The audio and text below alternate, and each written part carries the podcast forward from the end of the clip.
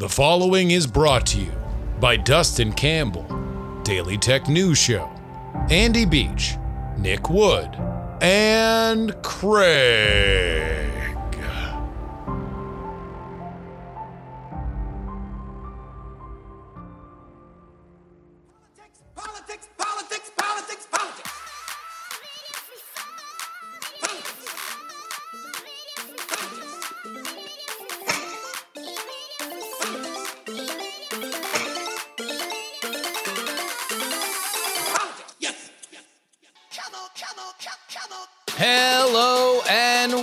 Everybody to the Politics Politics Politics podcast for the final day of June.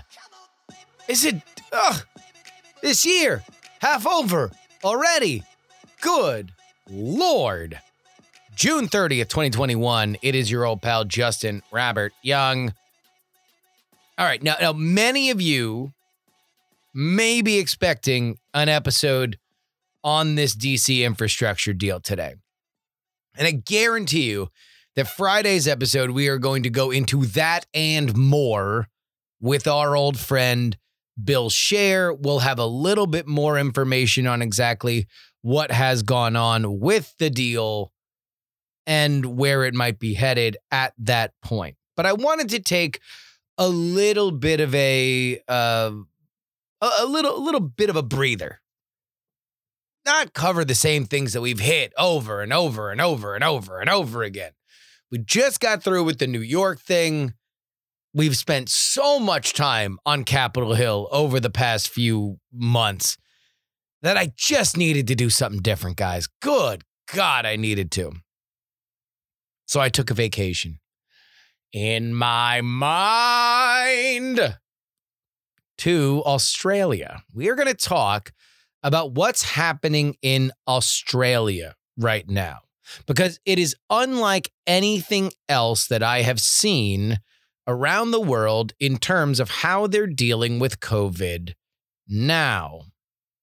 On Sunday, the United States did something that it has not done in over a year, and that is have a day where less than 100 people died. 92 people died in America of COVID on Sunday. That is remarkable. Again, March 2020 was the last time that we had a two digit death day. And we have very often had four digit death days during some of the highest of our uh, outbreaks, the highs of our outbreaks. Australia, not so much. And yet they remain under lockdown. We will explore all of that. We will also be joined by the one, the only Kevin Ryan. If you are a longtime listener to this show, then you know that the conversations with Kevin can go wherever they they they they, they dare want to go. And with this one, I wanted to re-explore something that uh, we got a little bit of feedback on and that is the concept of critical race theory. You might have heard of it a lot. In general, I, I, I try not to dig into culture war issues before they become election issues. But when it comes to philosophy, few in life do I enjoy talking to more than Kevin Ryan. He is a very well learned man on that subject. And uh, we go well beyond, trust me. If, if you heard critical race theory and you immediately rolled your eyes because uh, you think it's an empty talking point on the right, you're going to enjoy this.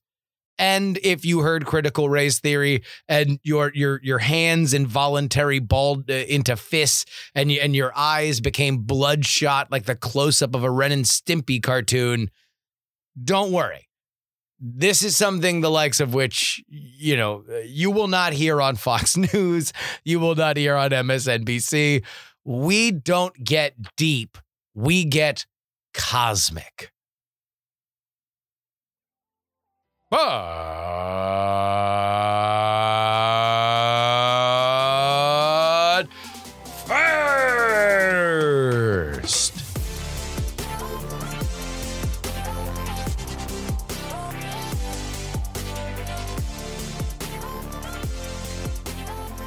I speak to you from my recording booth in Austin, Texas, over 80% of the citizenry in the country of Australia is locked down. On some level, they are restricted in what they can do, the businesses that can operate, and how they can go about it. This is because three of their major cities are under lockdown. Now, that irascible island nation of Australia has always been in a rock and a hard place when it comes to COVID. First, they're close to China, where the outbreak began. They have a population that famously loves to take extended vacations throughout the world, not to mention they are a tourist destination themselves, what with their metropolitan locales and sunny beaches, and the fact that they're, you know, on the opposite weather schedule of us. so like their our our summers are their winters. So if you ever just want to screw off and have the the opposite weather, you could just go to Australia. They're also an island which is notoriously strict about what is and is not brought into their relatively closed ecosystem. Don't believe me? Here's Johnny Depp and his then wife Amber Heard doing what can only be described as a hostage public service announcement after being busted bringing two of their undeclared dogs into the country. Australia is free of many pests and diseases that are commonplace around the world. That is why Australia has to have such strong biosecurity laws. And Australians are just as unique, both warm and direct. When you disrespect Australian law, they will tell you firmly. I am truly sorry that Pistol and Boo were not declared. Protecting Australia is important. Declare everything when you enter Australia. So if you're going to talk about Australia and COVID, to me, and look, I'm a jamoke over here in America. I don't have any kind of particular insight into Australia. This is just my my my lay of the land from my vantage point. But but I think if you're gonna talk about COVID in Australia, you have to understand it initially from that position that they are very, very, very hyper focused about things getting out of control on the island. Bugs, dogs, ticks, bats, wildflowers, whatever.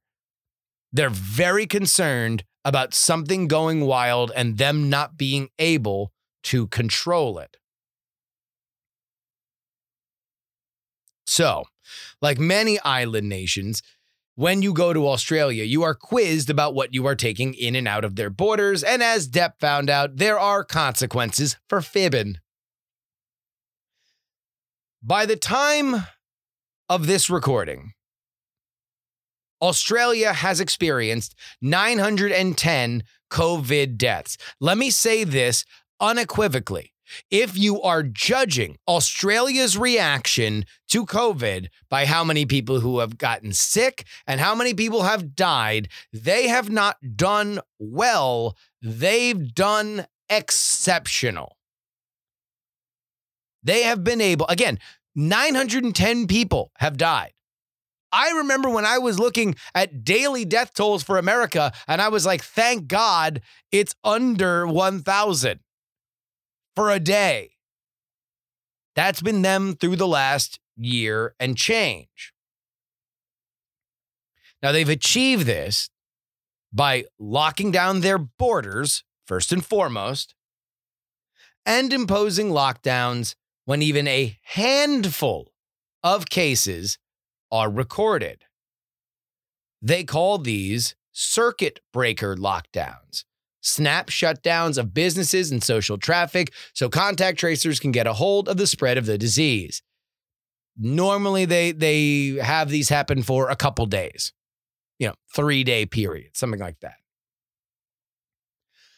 Australia's last major outbreak of COVID 19. Indeed, their biggest outbreak to date, one that they have recovered from since, in terms, if we're defining that, by people getting COVID or dying from COVID. That last outbreak happened in June of 2020.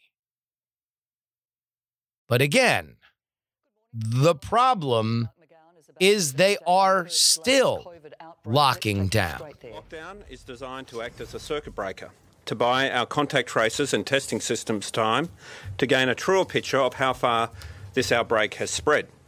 We received confirmation last night that we are indeed dealing with the Delta variant of COVID 19. The evidence of the transmission between the three cases known yesterday was highly concerning, as was the magnitude above what we have seen in prior outbreaks. We didn't want to risk the virus getting out of control. We want to crush this That was from Monday, June as 28th, 2021. It's Western Australia Premier Mark McGowan describing the need for a circuit breaker lockdown in the city of Perth. And it's just not out west. Three of Australia's biggest cities are currently locked down, nearly 80% of the population. As you heard in the report, the villain is the Delta variant, which is known to be more transmissible.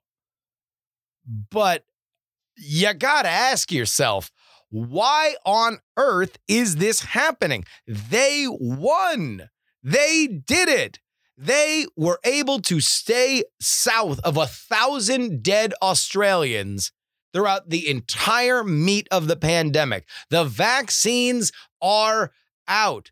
How on earth are they still imposing such harsh lockdowns? Australia is not a poor country. They're the uh, uh, uh, 12th largest economy in the world. And surely, a nation that is so focused on maintaining their health, they would be proactive in making sure that they got vaccines for their citizens. Right? Well, not so much. Australia has vaccinated 14% of its population with at least one shot. That's in comparison to 50% of Americans and 57% in the United Kingdom. Why have they botched their vaccine rollout? Three words supply, supply, supply. A fight with the European Union, who had their own rollout issues, delayed delivery of the AstraZeneca vaccine, which was to make up the vast majority of the stock that they would use to vaccinate the citizens. Problem is, is that when AstraZeneca arrived, it came with a controversy over blood clots. That led the Australian government, cautious though they might be, to revise their guidance for AstraZeneca to say that only people over 60 should get the shot. That leaves the rest of the Aussies to take the Pfizer shot, which as of now is in short supply. The Novavax and Moderna shots have yet to be approved in Australia. Now, Pfizer does say that they are going to deliver 40 million doses of their shot to Australia. That theoretically would be enough to cover the majority of the country's 25 million population with two shots each. But the question is when? When are those shots going to get there? And then when they do get that uh, get get there considering how cold those shots need to be kept, there is still a question of if everything rolls out correctly. That's not a given. And that's before we get into the idea of vaccine hesitancy in Australia. And beyond that, we still have lingering over the government and the people the idea that if only a handful of people get COVID in any given city or territory, the government locks everything down. Make no mistake, the tension is beginning to build. Australia's borders are still locked down. International tourism, both inbound and outbound, is non existent. Prime Minister Scott Morrison says that those will not reopen until herd immunity is reached. That's 80% of the population. something that not even the early adopter countries like Israel, the United Kingdom, and the United States are particularly close to as of now. Scott Morrison has said that he can't commit to opening up the borders by Christmas of 2021. Indeed, he has recently suggested that it could take until mid 2022. That would be two full years since the beginning of the last major outbreak. Australia's citizens have been patient with these restrictions. A sub 1,000 death toll is something that they should be proud of. But I do wonder if things are hitting a breaking point. Between the slow vaccine rollout and the repeated shutdowns, is there a reckoning coming for Australia's politicians?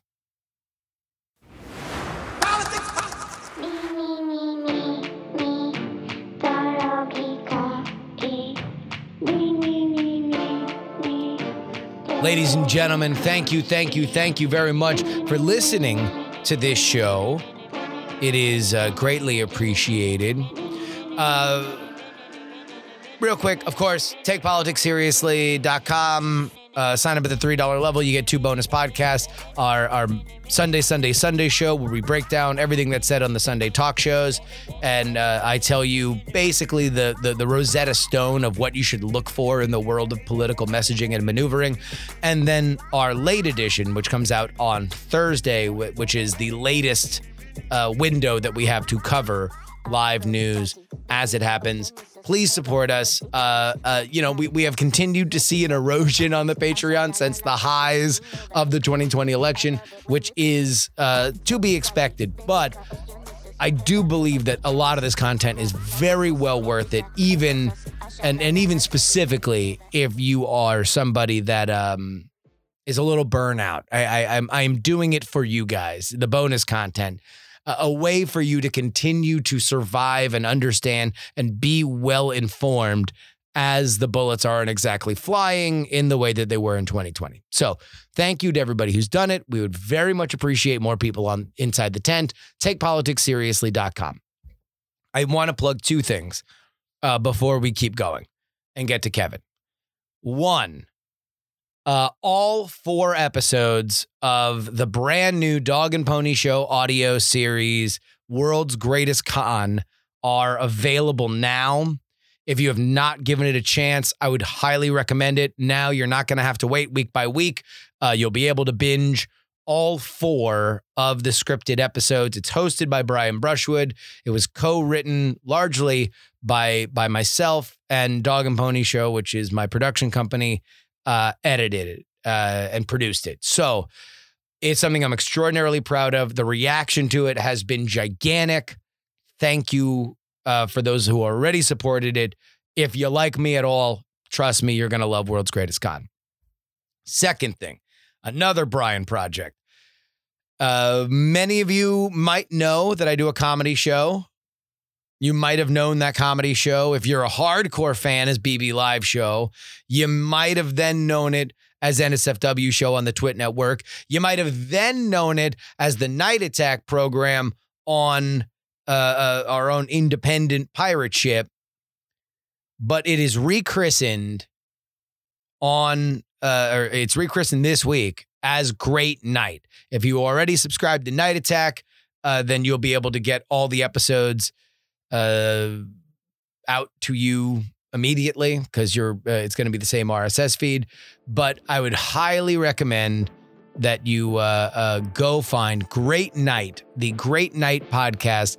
It is a reimagined version of the show. Now that I live in Austin, Texas, it is an all live show. Every other iteration that I just told you guys about uh, was the vast majority me being remote, either when I was living in Florida or when I was living in California.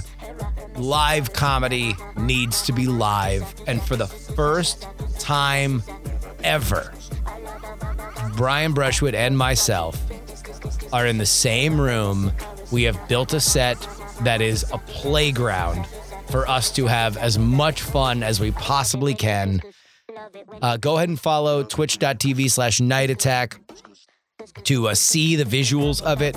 It will be on its own YouTube channel uh, going forward. But guys, uh, I'm so proud of it. Uh, and uh, uh, as I record this, it is our first production day. So great night and world's greatest con. Go check those out. Thank you guys very much. Let's go ahead and get together.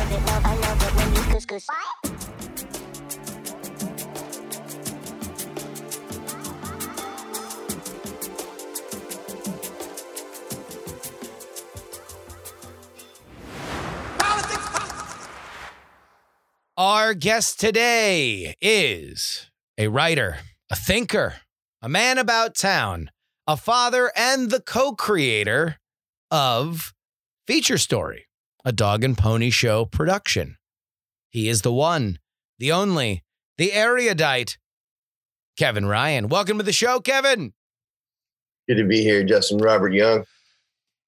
So, a listener emailed me and said, uh, uh, Who was the guest that was talking about critical race theory? And it was you. But uh, uh, of course, I didn't remember it because you mentioned it in a very Kevin way to mention it in like like I don't know man I'm going down this rabbit hole of critical race theory uh so I I, I have, have had it on my mind of like all right well now we're we're out of the point where elections are are happening uh, uh do I want to dive into stuff like this where it's like it will affect elections. The, the the the Republicans obviously believe that this is a winning issue for them, but instead of getting into the nuts and bolts of critical race theory, I kind of wanted to use it as a jumping off point for a big meta topic because I think we're at our best, me and you, and we're talking about you know the the lo- lo- looking looking at politics from the cosmic perspective. Uh, Definitely. Based on what I can see with critical race theory and the conversation wrapped around it, it's a you know, it's easy to get lost in the details of what it is and when it began and how controversial it is and how radical it really is. And at its most elemental to me, seems like a, a conservative reaction to loss of control that that that we are uh, you know now our kids what's the most vulnerable way that you can express the fact that we no longer have control of our lives? And that's when i drop my kids off at school they're being taught something that i find not right and i have no recourse to uh, uh, stop it. Like I, I feel like that those are, are are the hallmarks. So before we go any further uh, this is a multi-step point do, do you agree with the, the my my general idea of why this has become a resonant issue? Uh, halfway. Uh, Okay. Because I think what we're seeing is the uh, this is a tug of tug of war, Yeah. a cultural tug of war, and you can tell that's the case because the the like explanations for why either side is frustrated with this, uh, they keep changing. Uh, I think there are some serious problems with critical race theory that we need to be able to address. Um, and uh, on this issue, I, I sort of side with the conservatives a, l- a little more than I do because I I don't know. I love critical theory. I read Yeah. a ton of critical theory, uh, and it, so that's not the problem. And, and here, Um, hold on, hold on, hold on. Just can you can you describe for uh, uh, folks who have not spent any time in academia what what what, what Sure. critical theory is when you say it like that?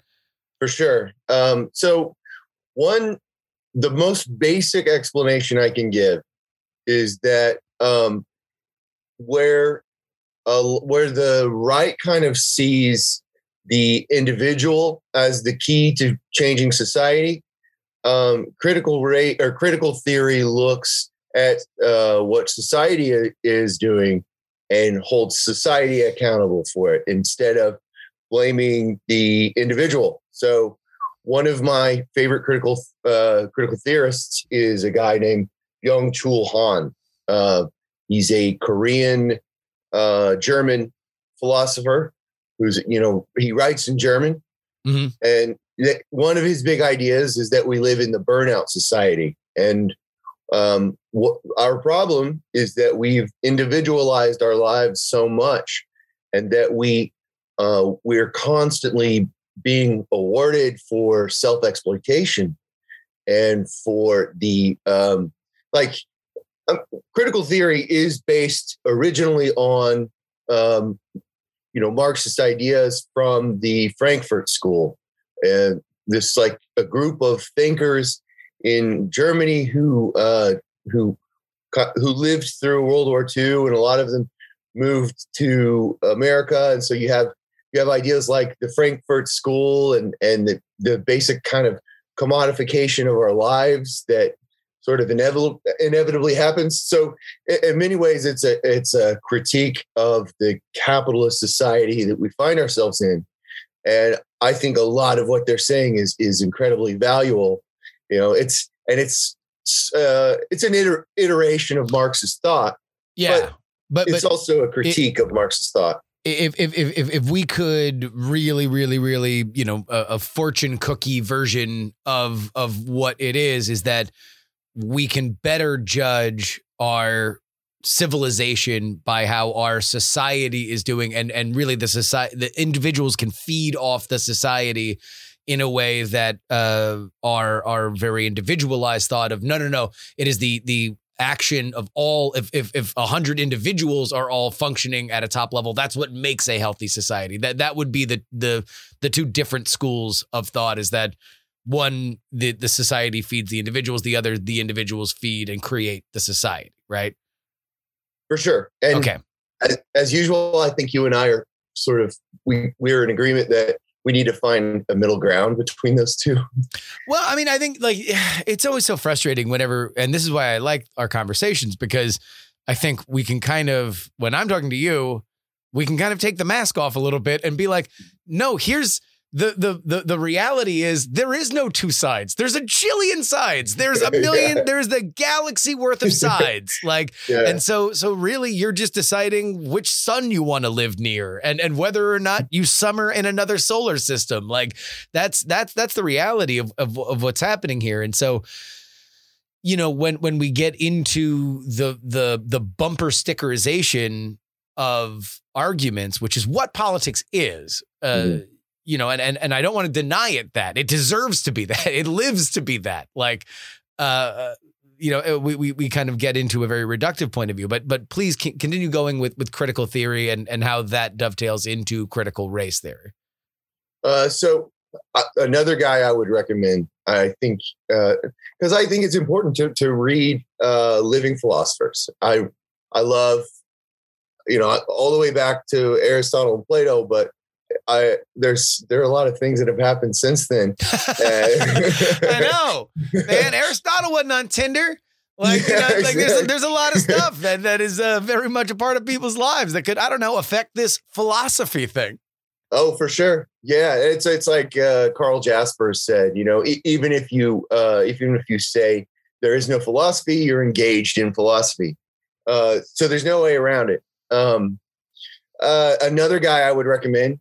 Uh, it's he's an exciting read. Is Bifo Berardi. He's an Italian philosopher who is uh, he was involved in like the 1968 um, the, that whole movement in Paris, and Mhm. he he's in, he's uh and here's the thing Here, here's where i am critical of conservatives is like they got to make their their writing more fun like, like, uh, it's never there's like this uprising within conservative media or, or conservative thought. It's never going to happen until they find a way to to like place the enjoyment of what's happening. Like Ber- Bifo Berardi he's got a book called Futurability, which is like, if anyone reads it, I would recommend reading the first, the opening chapter last, um, because it's it's pretty involved. It's political. He's taking a position from, you know, he he's like a former communist, and uh, in his own words, he's like, there are good communists, uh, and he is basically uh, critiquing the society we live in uh, and looking at the future abil- or the, the the possibilities of uh, future goodness. And some of his conclusions I, I don't necessarily agree with, and I don't think that they're uh, you know every uh, second or every third person is a fascist.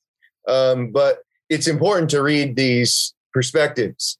Um, and it, you asked how that kind of dovetails into critical race theory. Well, but hold on, hold on, hold on. We know we're we're, we're gonna take we're gonna take a a, a, a detour because I want. I want to stay on this idea. I that, love uh, our detours. because I want to stay on this idea that the the uh, conservative while there has been a an explosion of conservative media there really hasn't been much of an evolution in terms of like you're either the smartass or you're like Howard Stern like that's pretty much it. I mean, like like understanding that radio on some level, all conservative radio will be a a echo or a reaction to Rush Limbaugh. But even in writing, you know who we really don't have anymore is like a a a, a PJ O'Rourke or or, or hmm. anybody that like for for a minute. And it's funny because Tucker Carlson was kind of of this ilk for for you know the early part of his career, but sure. there was this archetype of the very erudite, super clever conservative. Like, uh, you know, maybe even like, uh, uh, uh, you know, Dave Barry obviously is not a, a political writer, but he's certainly whenever he edges into that, he, he he tends to be a little bit more individualistic. But it was like like in in that uh, uh, system, and really nobody's taken that archetype. Like like the idea that you could you know use big SAT words to dismantle communism in a hilarious way that also points out the the ample foibles of life. Like I, I guess maybe there's just not that audience. You know, there it, it, it it's very um you know blood sporty. It's very you know uh uh, uh name calling, which again is like you know it's not to say that it doesn't exist on the left. Or it just it, it's it's interesting when when you said that. I'm like, yeah, you know, there's and and I don't know whether or not it's because the channels by which the super literate uh, uh, book gets popular or gets recognized just doesn't exist anymore. Like even if it's not going to get attacked, it might not get the shine that a PJ O'Rourke book would have in in in the past. But uh, you're you're you're right. I guess the the only the, the the things that can go mass market for for conservative thought is like you know uh uh you know Steven Crowder. you know and the, the crazy thing is there's it's only a matter of time before and that, that's um a big part of why i'm i'm i'm here you know i'm i'm, Yeah. I'm i find that all the mechanisms are in place for for that person to arrive and i think there is an audience there there is a group of people i think they're mostly in the middle um or or center right and they they are missing a sort of um, creative and artistic uh, view. Yeah. And I think that's evinced by, I think Peterson is why I think this sort of de- uh, desperate grab of Peterson by the right is proof of that. That like, it's like, oh, thank God, we we finally have one, uh, you know, an academic, uh, um, who's a, also a creative, uh, that we can kind of vaguely call our own. And But but he, but he but he falls into the almost like Tony Robbins camp.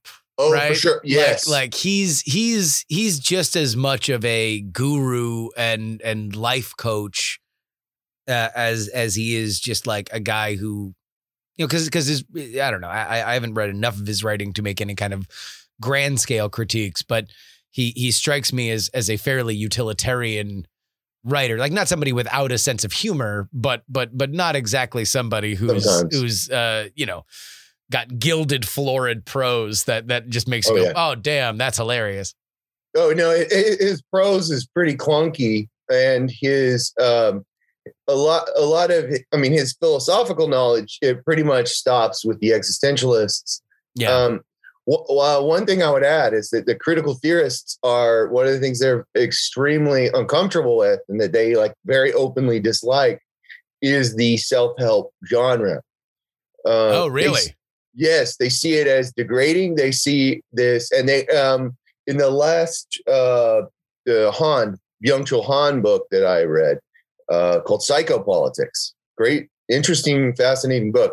He includes uh, a, a detailed quote from Tony Robbins. Really? Yeah, yeah, and, and it's this. The it's the context of the quote is that it's on a, in a chapter about uh, self exploitation and this the overriding or the like nonstop urge that we have as a society to like constantly improve ourselves. And his take is that that's uh, harmful and that we're we're sort of brainwashed into believing that that's what we need to do. And it, the, his some of his conclusions are a little off. I mean, it, it like if you chart it long enough, a lot of it leads to the whole anti-work movement. Yeah. Uh, which believe me, I would love to not work, but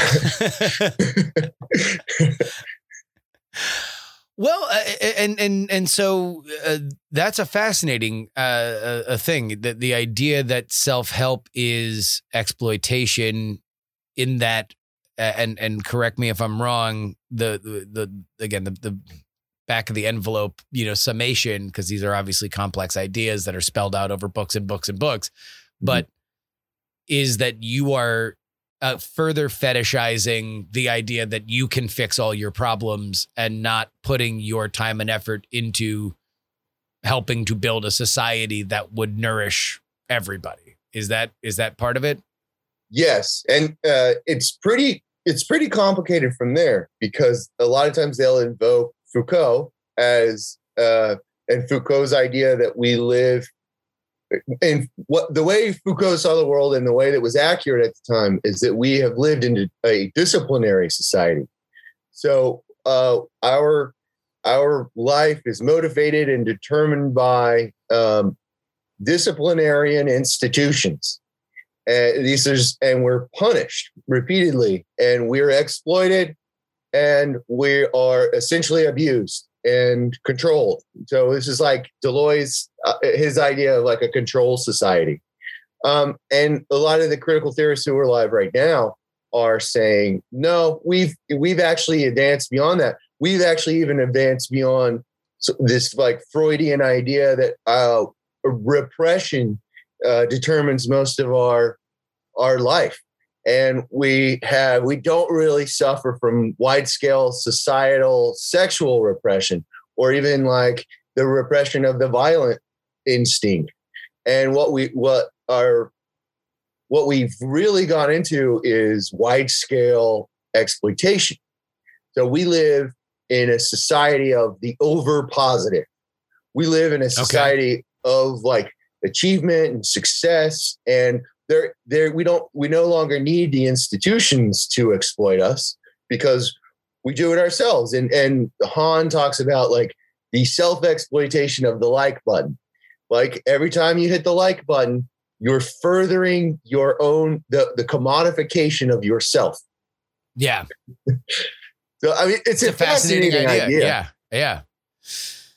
Uh, uh, and and so this is the vanguard of critical theory, and, and so uh, I think before we go any further, it, it should be uh, you know we'll, we'll just paint it red one more time that yes, indeed, this is something that comes out of Marxist thought, although again more complicated than that. But if you're doing some sort of you know Washington Post Pinocchio fact checker thing, I guess we can we can add one nose, uh, uh, you know, to whatever side of it you want.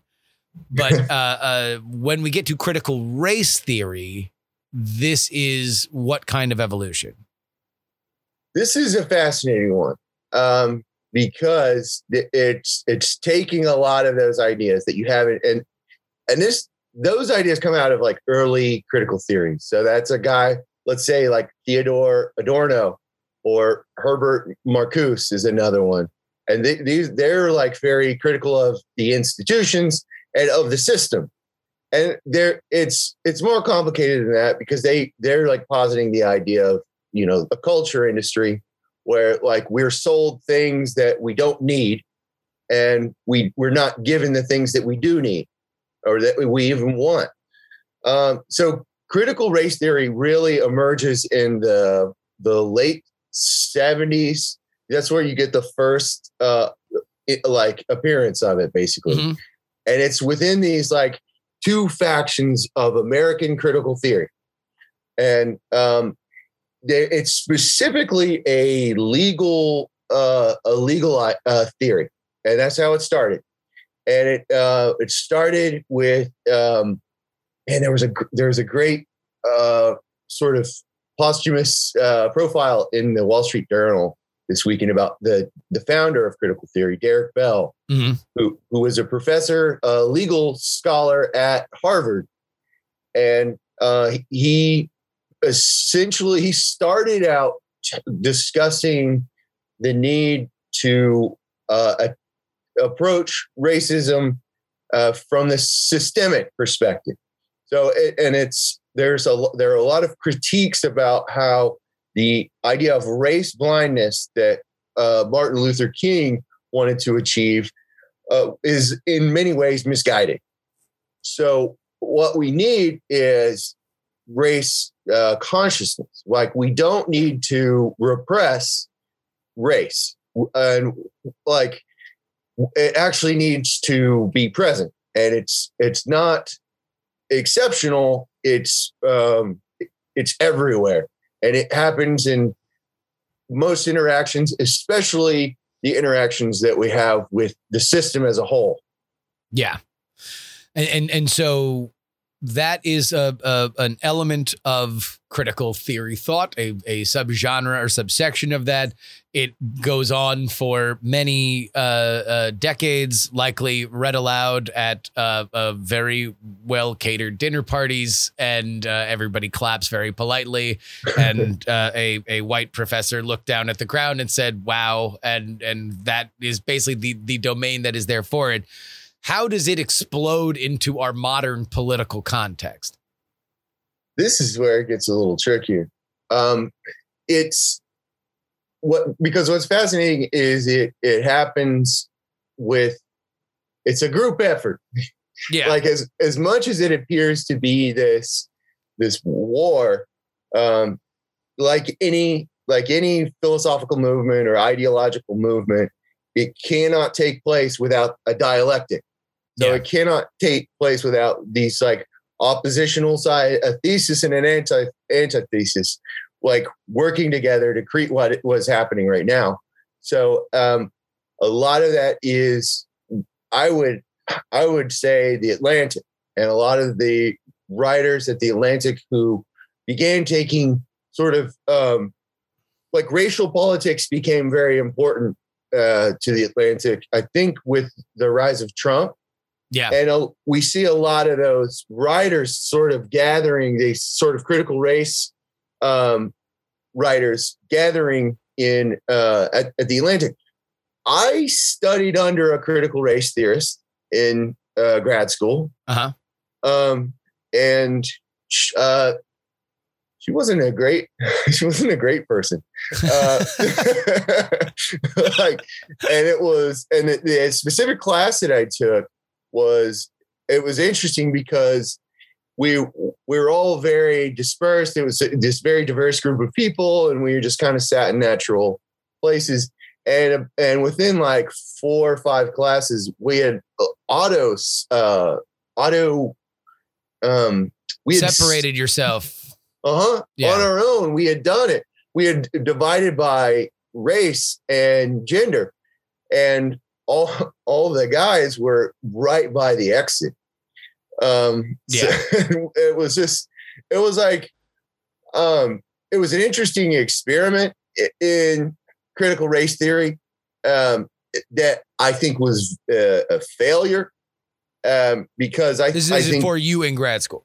yes Yeah. yeah. personal Yeah. anecdotal Yeah, yeah, experience Yeah. Yeah. um and i but i think there's there's an image there of um maybe the extremes of race consciousness. And i think that is what the right has a problem with. Is like wait i thought we agreed that martin luther king was the uh, that he posited the model that we should follow That Oh, so that that is you know that that there is this the this undercurrent of a philosophical battle that like wait a minute is is the point that we forget about race or or is the point that we know very very very much how much race is involved in things because uh uh you know there there would be some that would argue well we had a society or we we we we hoped to evolve from a society where that was the case but now we should just be doing it differently i guess would be the argument for sure. And and I think with Martin Luther King, what we had was this, uh, uh, like a mediation, and um, there's agreement. You know, I think conservatives agree because here's another interesting aspect of critical race theory. There, it really exposes the divide between leftists and liberals. So, critical race theory. now i'm all about this this is another thing that i think is very very much uh uh you know a, an, an issue an issue now that uh big time. you know, and you're seeing this play out in Congress, but uh, it, certainly exists on on the left, where, or sorry, on on online, where you know the the left uh, excoriates the liberal as as a uh, as a- as as a patsy. But but go ahead. Yeah, it's interesting uh, because uh, I think uh, very similar to maybe less uh, or maybe more so than online discourse. I think online discourse still includes conservatives as like the uber enemy. Yeah. Whereas um, critical race theory that that happens as well, but like going back uh, pretty much to the beginning, where it's but they don't so they don't really talk about conservatives as much as they talk about the problem with uh, liberalism and particularly neoliberalism, Yeah, and uh, which they, I mean, Han, uh, the critical theorist I mentioned earlier, Mhm. is he is very, very critical of. ne- I mean, neoliberalism is just like a really bad word uh, to within. them. Oh yeah, Yeah. God, yeah. I mean, Uh, because because it's it's, I mean. A, a, a- a betrayal of betrayals, right? Like like Well to said. to that to that that that that, that community. It's it's not, you know, at, at least conservatives have the dignity to wear the opposing uniform. Uh, Yeah. You you are are are supposed to be in our tent, and and yet you are actively working against uh, these things, or even worse, you say you're for something until it actually matters, and then you back off.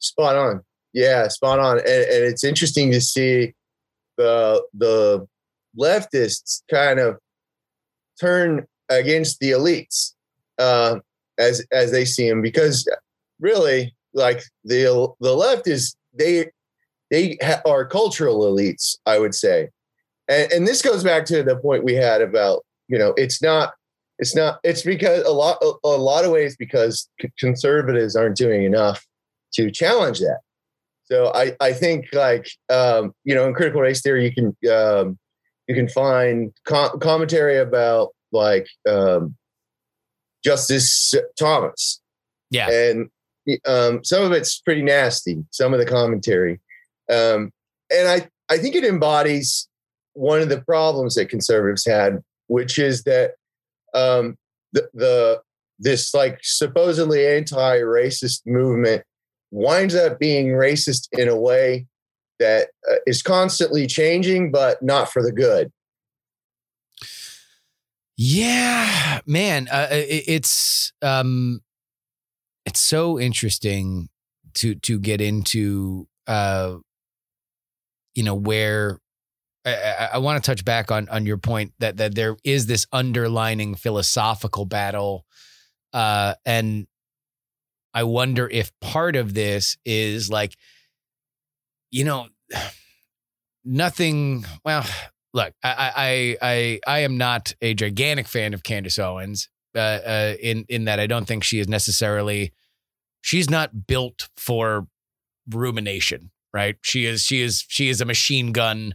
She is there to fire a certain amount of of bullets per minute. She is from the the cloth of you know Ann Coulter and Michelle Malkin and and people like that who have women that have had tremendous careers and have made a, a- good living for themselves. So good on them.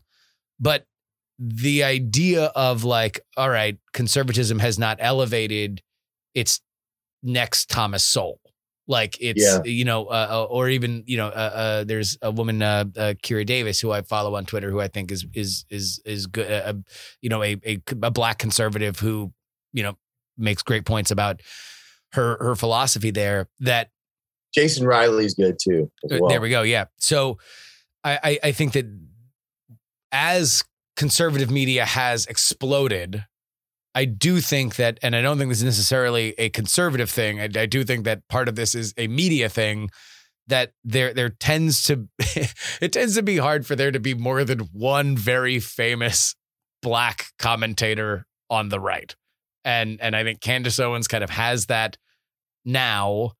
Uh, uh, but I, I I wonder if part of it is, uh, you know, on the retail side, what I said before, the idea that there's this loss of control, the the the exploitation of children is just something that is always going to be a hot button issue on the right, and that's why critical race theory now has sort of exploded as something that my stepdad knows about and will, you know, like write a Facebook post. He has read none of the books that you have mentioned, would know none of the names that you have said, has no clue where it came from, just knows that all of a sudden everybody on television is talking about this menace to the children.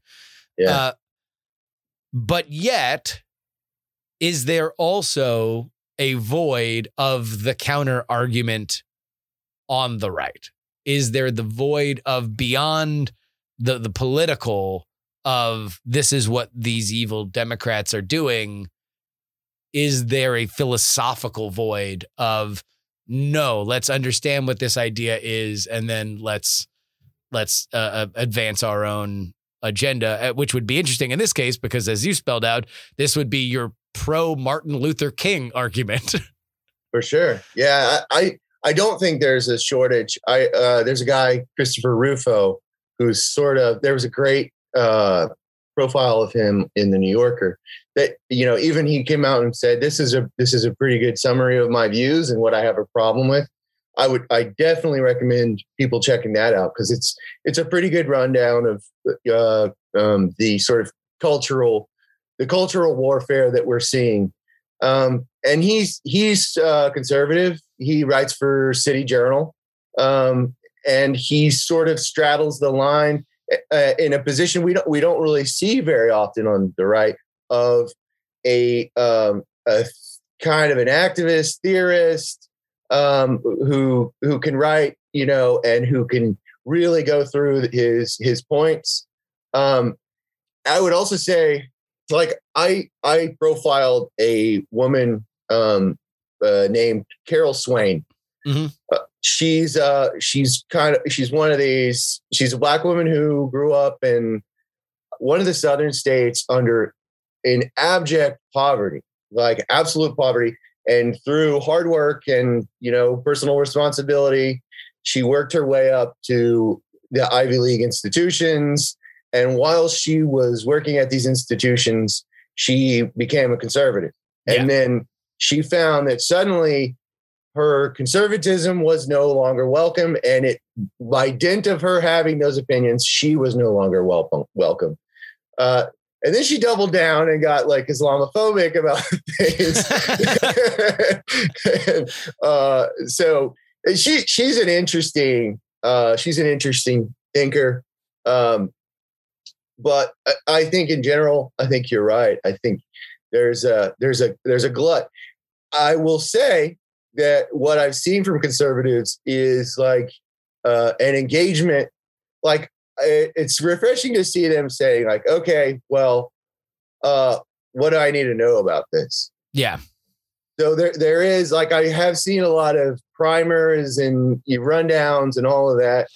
And uh, on the left, I, I really haven't liked the left's response to conservatives' response.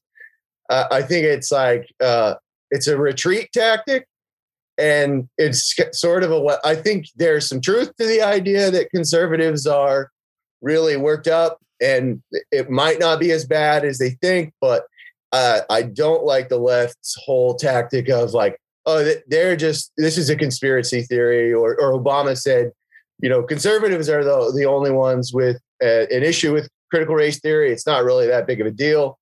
And I, I don't. I mean, there's a reason why this this movement is taking place uh, in front of school boards. Well, Uh, yeah, I, I I think. Look, uh, number one, we are in the dark side of the moon politically. Like this is when Oh, yeah. dumb stuff becomes very big. A reminder that four years ago, everybody was pretending that the Rogue Forestry Division Twitter account was it's some act of tremendous defiance. You know, when it was probably just some eleven-year-old uh, uh, copy pasting whatever uh, uh, you know Pod Save America said. But it's like uh, uh, this is dumb. We're in a dumb period for politics. So so anybody looking for the biggest possible thing, you're you're more likely to find overinflated issues here now. That being said, it makes sense to me that that the idea of indoctrinating the children, which has been an issue on the right for 30 years, 40 years, uh, probably even more than that when it comes to college. But now the idea that it is now younger and younger in public schools and blah, blah, blah.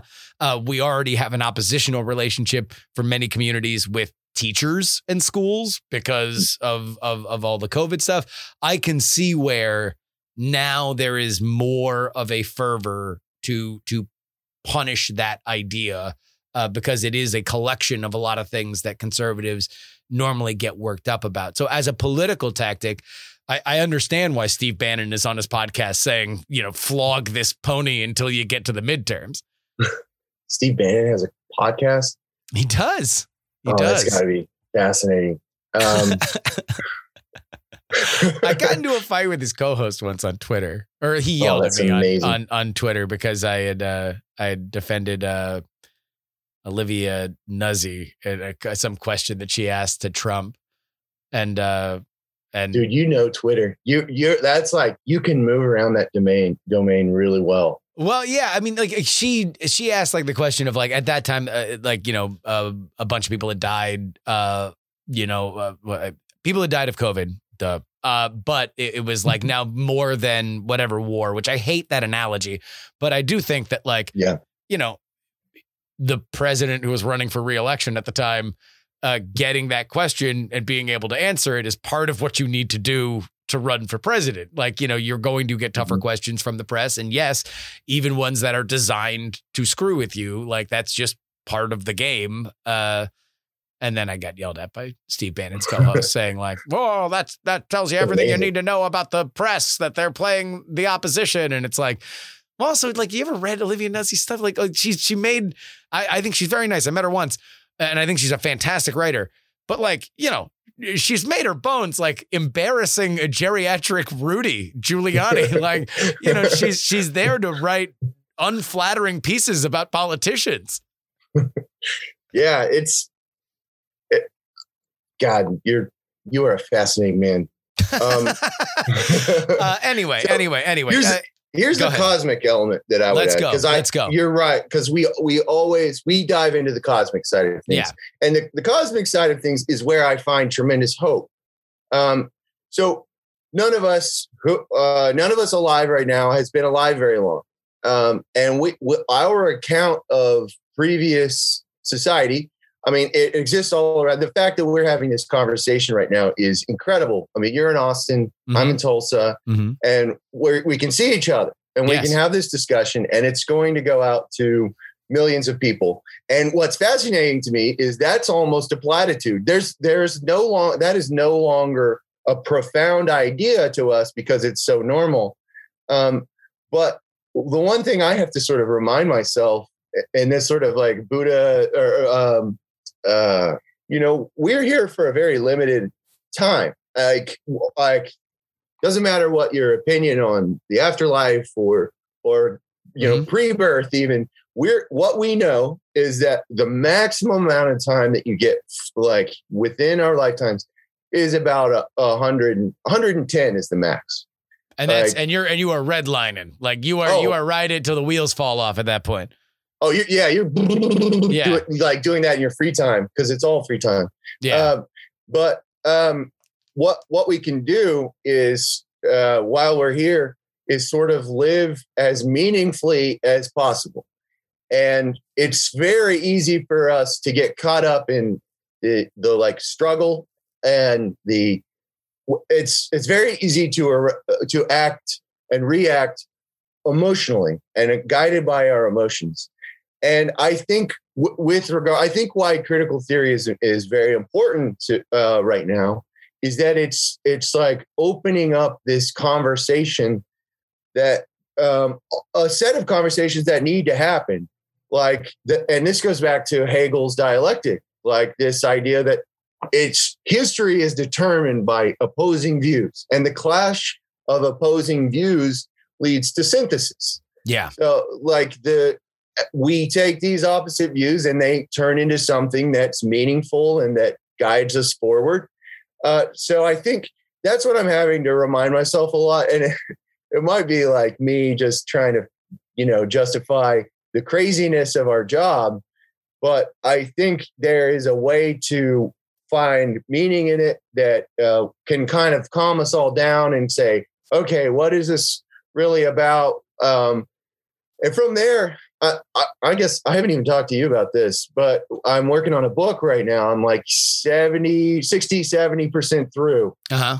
and it's a lot of it is involved with this idea that like cohesion is how we move forward and cohesion is really uncomfortable and uh, but it's necessary. So in our lifetime we're going to face uh, some really uncomfortable divides. And the thing to do when we're approached with these uncomfortable divides is to try and slowly work our way toward a, an agreement and that's what martin luther king did um, th- that's what made. I mean, he was clashing against uh, um, a race, a racist system, Yeah. and a society that was not ready to treat him like a human being. Um, so there, I see a lot of hope in what we're going through. You know, I, I think the other thing is, and this was all right. So we're we're gonna really get meta here, but like, I've been listening to some stuff uh, uh, about like the fifties. Uh, this one of my favorite podcasts. You must remember this, and uh, all they're talking about is like how Hollywood changed in in the world of gossip reporters through the fifties and the sixties. And then I'm also listening to Bob Barker's autobiography, which don't ask, but Amazing. Bob Barker's autobiography, which is read by him in the audiobook, and I would highly Oh. recommend listening to it, if just so you could just I was hear hoping Bob Adam Barker. Sandler would uh, narrate it. Oh my god, yeah, he, but it's just like like uh, he's just going through all of his time on like truth or consequences in like the fifties, and he's like, there was a man dressed like a chimpanzee. Boy, was uh, uh, the the the audience member uh, really mad when the chimpanzee got out of the cage. Anyway, Uh, One of the things that I've found the most exciting about getting old is you start to notice the revolutions of the world and the Mhm. things that seemed shocking and chaotic when I was younger now kind of look familiar because you've seen the things both small and large uh, uh, go by, which makes me think about more like okay well what are the epics that i that are too big for me to know that i'm i'm noticing the ripples can i read that out further and as I listen to all these things about the 50s, and one take that is from a modern take that is very critical of how people handled things, one, Bob Barker remembering his early career in this amazing golden hued version. If you look at the 50s and, and 60s and 70s as this moment of chaos, and then the 80s as a regrouping of order, and then the 90s becomes possibly the final strike of chaos that sets everything loose because at that point we are now breaking the institutions. We're breaking media. We are breaking movies. We are breaking all these things that used to be our our our gathering points now are gone and now we are all kind of scattered.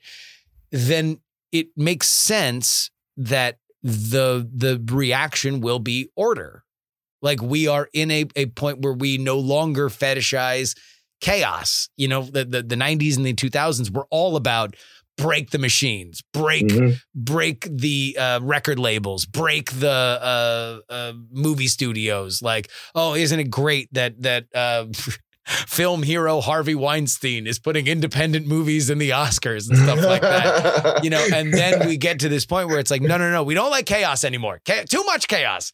We need some order. We need we need to to bring some level of of stability. But how do you do that in a world that just killed all of its through lines? And so uh, uh, that's that's what when I look at it's an argument like this, I do wonder, you know, if it is not just another proxy of we've gone too far.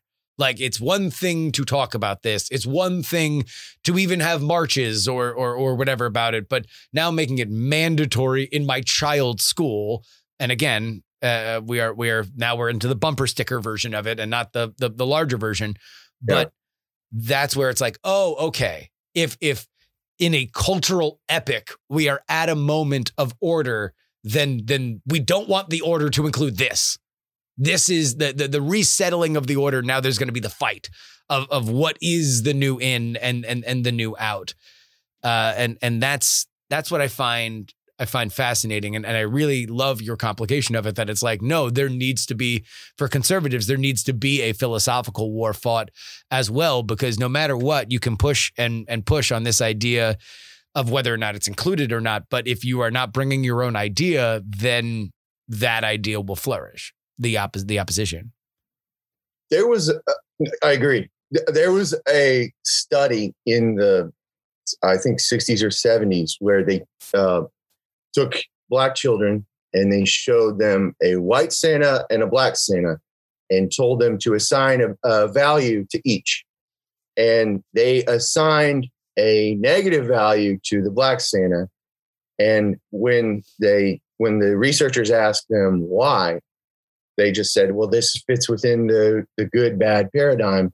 And a lot of times, what you see is this like moment of these little children coming to the conclusion, like, oh, I think that black Santa is bad. That I am, I I see myself in that, and I see myself as bad. And that's kind of what they came, a lot of it came to, and that is that is heartbreaking, dude. That is that's we don't need that. Like we we need representation for everybody. Like and that's what the the a lot of the critical theorists are coming to the conclusion. And, and the irony because the irony is like without that sort of revolution there there is no Candace Owens like there there is there is i mean there's there's certain there's certainly no uh barack obama. Like we we have to have this this back and forth. And it, it and it, i mean it's just the dialectic. It's just the dialectical movement of history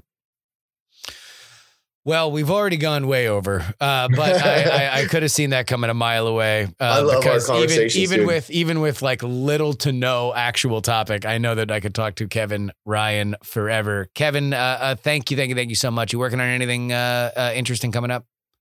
uh it's gonna be the book is about a um a year out um so we're just i'm just going through all the complicated red tape and trying to finish off the first full draft so that Yeah. i'll i'll be back uh before then uh but Oh, other yeah. than that No, you'll be back. nothing uh, nothing really short term um so maybe within the next couple months i'll have something in the meantime i'm just going to be posting random stuff on twitter Which I didn't even get to. There, there was this whole thing that you posted with uh, uh, Bill Barr uh, uh, finally talked to somebody, and there was a back and forth between him and Trump, which I thought was fascinating.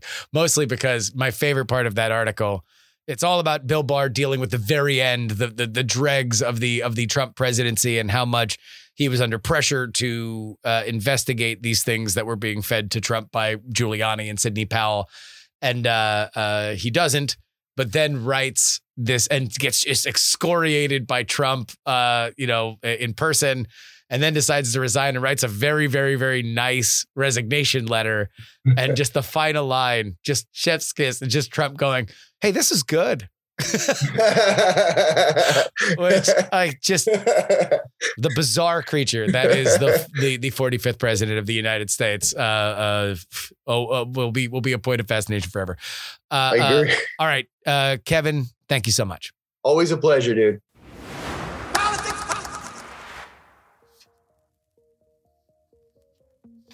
Politics, Politics, Politics is written and hosted by me, Justin Robert Young, for Dog and Pony Show Audio in Austin, Texas. If you would like to uh, find our awesome guest, Kevin Ryan, on the Twitters, you do so, px3guest.com. Please email me, theyoungamerican at gmail.com.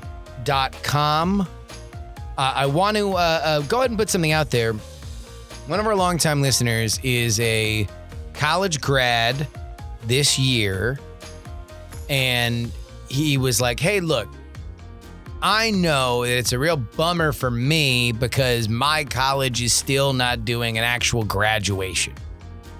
So, not only would I like a shout out, and I will give this man a shout out, but he was selfless enough to say, if you are also a recent college grad, and I'm going to go ahead and extend it to this year or last year, please hit me up. We'll do our own little, in fact, maybe I'll do my own little convocation.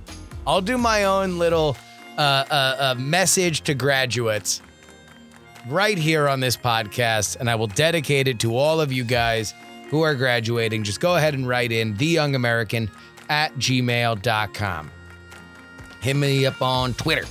PX3 tweets. Twitch is PX3 Live. Newsletter is PX3newsletter.com. And our podcast, if you'd like to share it, is PX3podcast.com. You can get our merch, politicsmerch.com.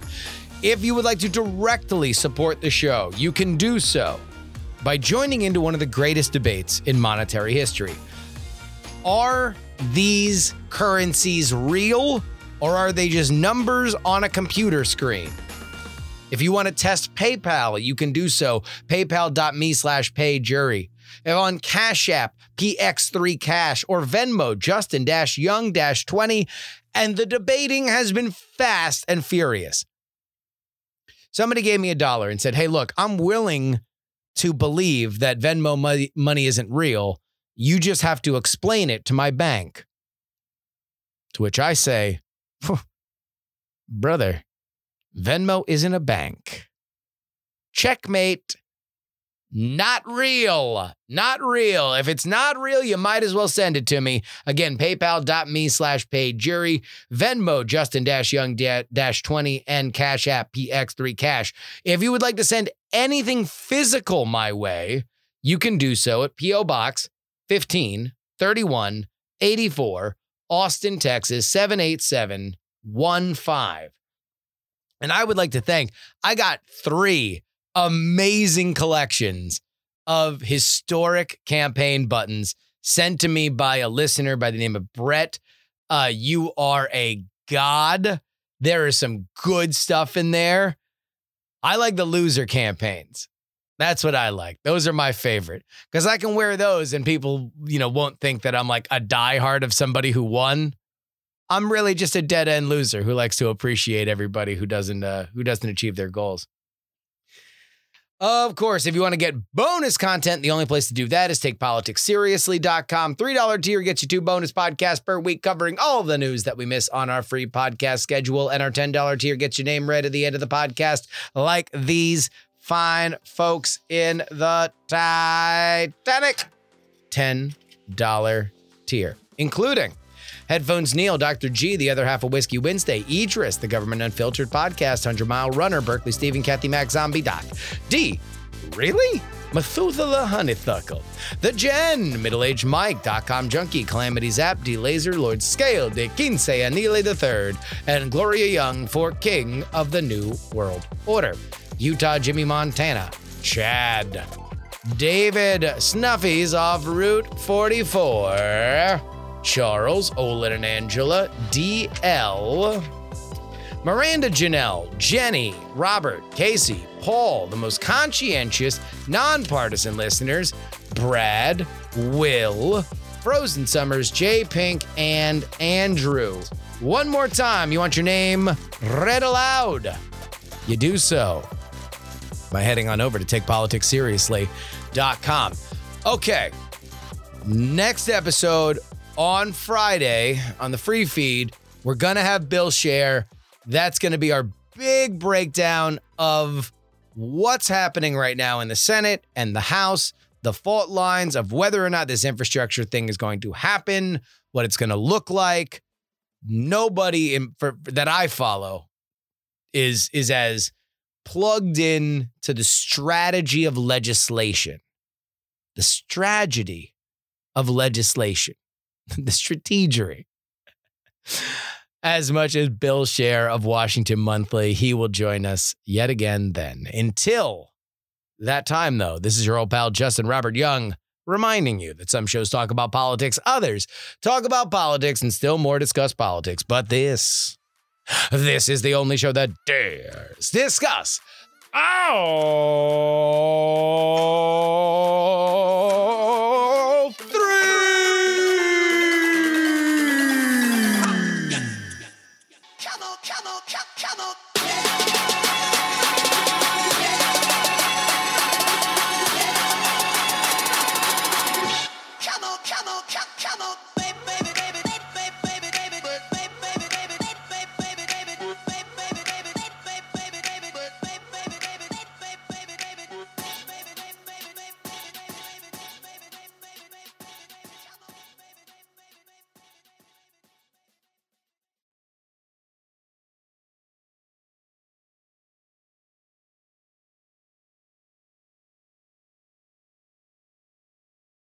Diamond Club hopes you have enjoyed this program.